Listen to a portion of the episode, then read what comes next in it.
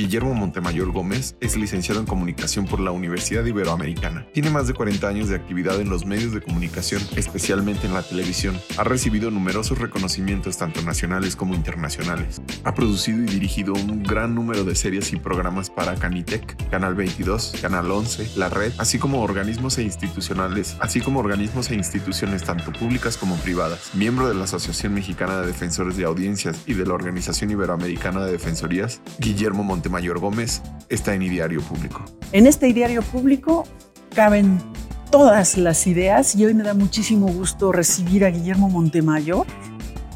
Guillermo, ya vimos tu semblanza, impresionante, es una parte de lo que ha hecho Guillermo y hoy vamos a hablar con él de los defensores de las audiencias. ¿Él sabe algo de eso? Y necesitamos tener este tema importante en la mente todas y. Así es que le preguntaré primero a Guillermo Montemayor, ¿sirven los defensores de la audiencia? ¿Para qué sirven? Sí, por supuesto que sirven. Yo creo que eh, los defensores de, de, audiencias ayudan muchísimo a mejorar las estaciones, tanto de radio como de televisión. ¿no?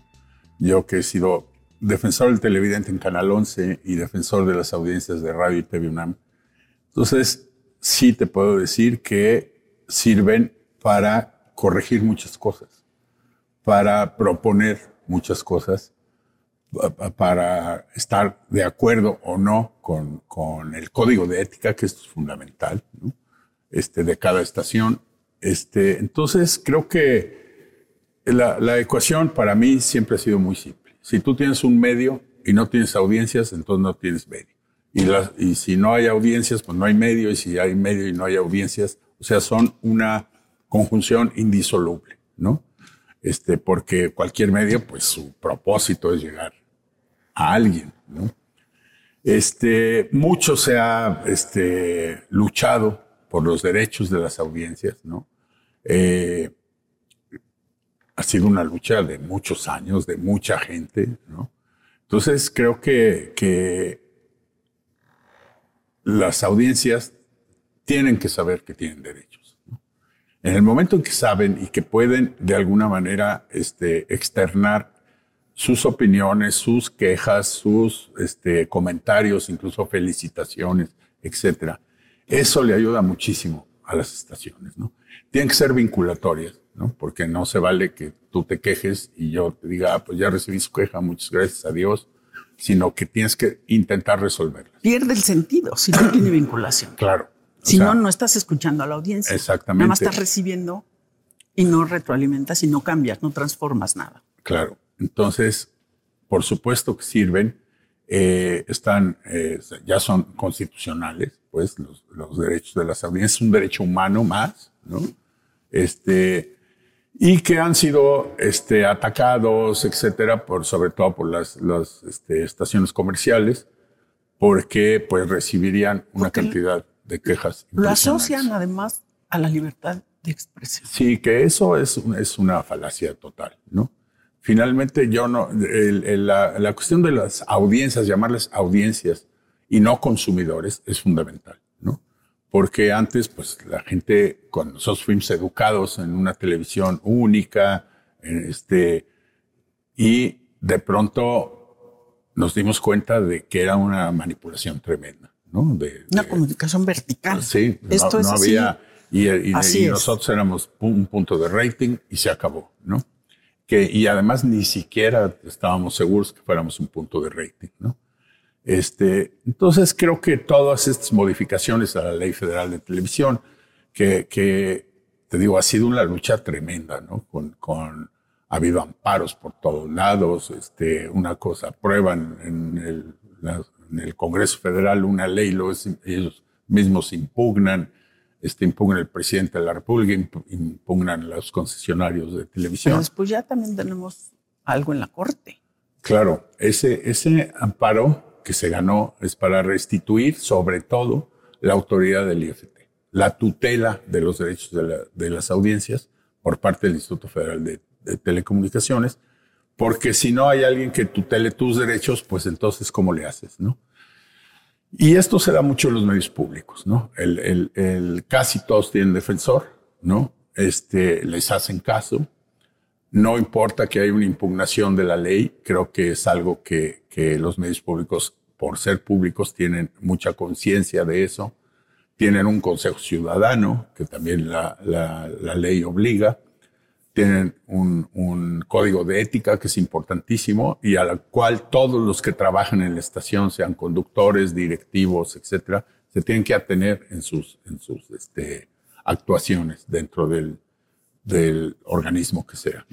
Entonces creo que es fundamental. Nos falta mucho de promoción de estos derechos, que la gente sepa que tiene derechos, que puede este, externar su opinión y los lineamientos son muy claros, o sea, porque tú puedes decir, es que esa señora con el vestido rojo no me gustó. Bueno, pues esa es una opinión que agradeces porque se fijan en tu canal o en tu estación de radio y este, pero pues no tiene ninguna consecuencia. También, eh, hablando de libertad de expresión, todos los invitados pueden decir lo que quieran, ¿no? Este, hasta cierto límite, ¿no? De, de, no se vale discriminar, ser misógino, etcétera. Ahí está donde entra la ley y el código. Y el código de ética que tú como conductor tienes que parar en un momento dado. Eh, hay una asociación en México, una asociación de defensores de la audiencia tú tienes como una visión nacional de eso. Tú tienes, ¿cómo estamos en México en realidad? Mira, es, es incipiente. O sea, este, nos faltan muchas cosas. No solamente hay una asociación mexicana de defensores de, de audiencia, sino interamericana, ¿no? La OID. Que todos los miembros de la AMDA somos también miembros de la OID. Entonces, este, creo que hay mucho, eh, se ha recorrido un largo camino nos falta todavía otro más largo, ¿no? Para lo que hemos, se ha llamado la alfabetización mediática, ¿no? Que se, eh, la gente, las personas, las audiencias, todavía no conocen que tienen ciertos derechos, ¿no? Y que tampoco los podemos promover a rajatabla porque están en, en un proceso de reglamentación por parte del IFT, el Congreso le tiene que avisar al IFT que hay una impugnación que se ganó en la Corte y entonces el IFT tendrá que... pasó mucho tiempo. Había un tiempo, ¿verdad? Sí, hay, hay un, tiempo que, con todo esto de la pandemia y eso como que todo se, se ¿no?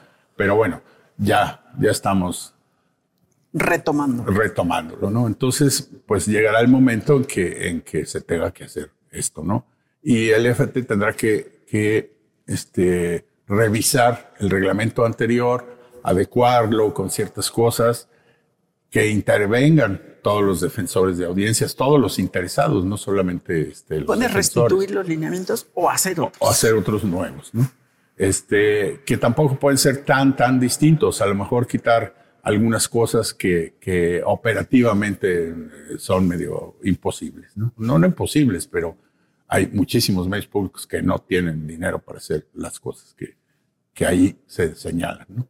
Entonces, este es importantísimo. Creo que en los cuatro años que yo estuve al frente de la Defensoría en, Radio y TV UNAM, sí atendimos a muchísimas cosas, cosas ¿Qué le preocupa a la audiencia? Mira, le preocupa mucho eh, que sean partidistas, que sean este, que hagan comentarios fuera de lugar o que tengan algún viso de racismo, discriminación, este, incluso de opiniones pues pseudocientíficas o algo así, ¿no? O que le crean a alguien que está diciendo barbaridades, ¿no?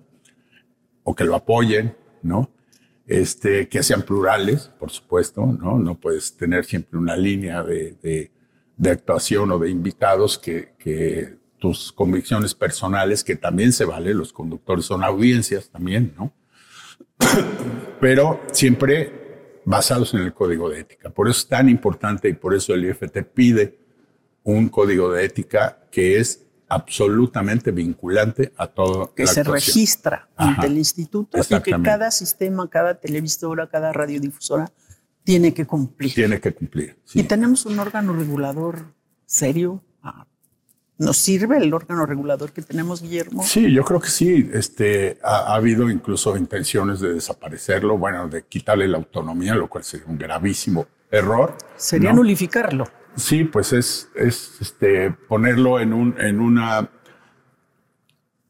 bajo el manto de una secretaría que, que tradicionalmente es de manejo político, ¿no? Y esto es manejo de derechos, de un derecho humano. Un derecho humano. Sí, que eso es bien importante, que lo veamos como parte de los derechos humanos, como la educación, la salud, etcétera, ¿no? Porque, pues tú sabes que cada vez hay más medios por todas partes, digitales, no digitales, etcétera. Entonces, estamos recibiendo una cantidad de información impresionante y no tenemos la capacidad para eh, tener el contexto completo. Porque además la regulación del IFETEL es para la radio y la televisión abierta y no para el Internet. Sí. Y por ahí tenemos muchísima información Claro. que de pronto se escapa a toda regulación y a todo control. Sí, y, y que, y que hay incluso muchísimas empresas dedicadas a, a difundir cosas Falsas. falsas, ¿no? Sí. Entonces, sí falta un poco tener esto que tiene que ver con las grandes empresas distribuidoras de contenidos, como Google y etcétera, ¿no? Que es casi imposible, ¿no? Porque ahí sí habría el criterio de quién, ¿no? Y cada país tiene sus, sus regulaciones o no las tiene. Hay otros que censuran previa. Lo que no se vale la censura previa, ¿no? Pero sí tienes que tener cuidado. Este, y sobre todo para los jóvenes que, que su información pues, está en el celular. Y seguramente eh, los derechos de los que nos habla eh, Guillermo Montemayor eh, tienen que estar, eh, tenemos que estar muy pendientes de ellos y de cómo ejercerlos, hacer esa alfabetización también y saber por qué eso nos va a proteger de todo esto que habla ahora, de las noticias falsas, de la falta de rigor, de la falta de ética y de pronto hay noticias falsas hasta de Estado. ¿eh? Claro. Entonces hay Sí. que tener mucho cuidado y por eso este tema es importante y por eso lo tenemos en el diario público. Y yo le agradezco mucho a Guillermo Montemayor que haya estado aquí y ya solo le preguntaría, la AMDA, que es una asociación nacional, también puede tener una alianza con la red de medios públicos, por ejemplo, para hacer la capacitación y la formación de todas estas audiencias, que también en los medios públicos tenemos una, una experiencia de vincular más lo social y las transformaciones en cuanto al conocer el patrimonio, la identidad, estar muy cercanos a las audiencias y escucharlas realmente. Sí, yo creo que, que los medios públicos, finalmente, el, el primer defensor de las audiencias fue Canal 22, ¿no? Hace ya muchos años. Este, y que han seguido más o menos esa tradición casi todos los sistemas públicos, ¿no? Falta, falta que se incorporen muchos defensores.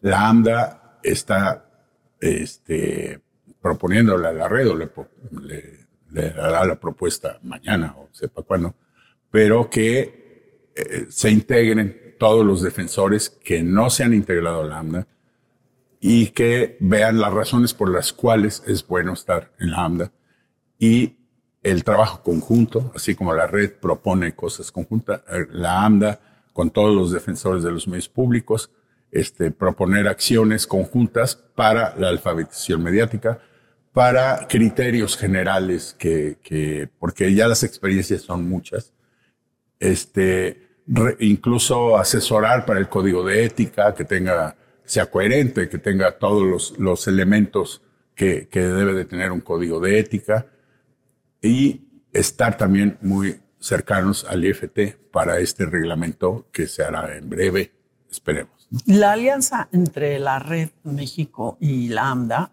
seguro que va a traer muchos beneficios para todas y para todos.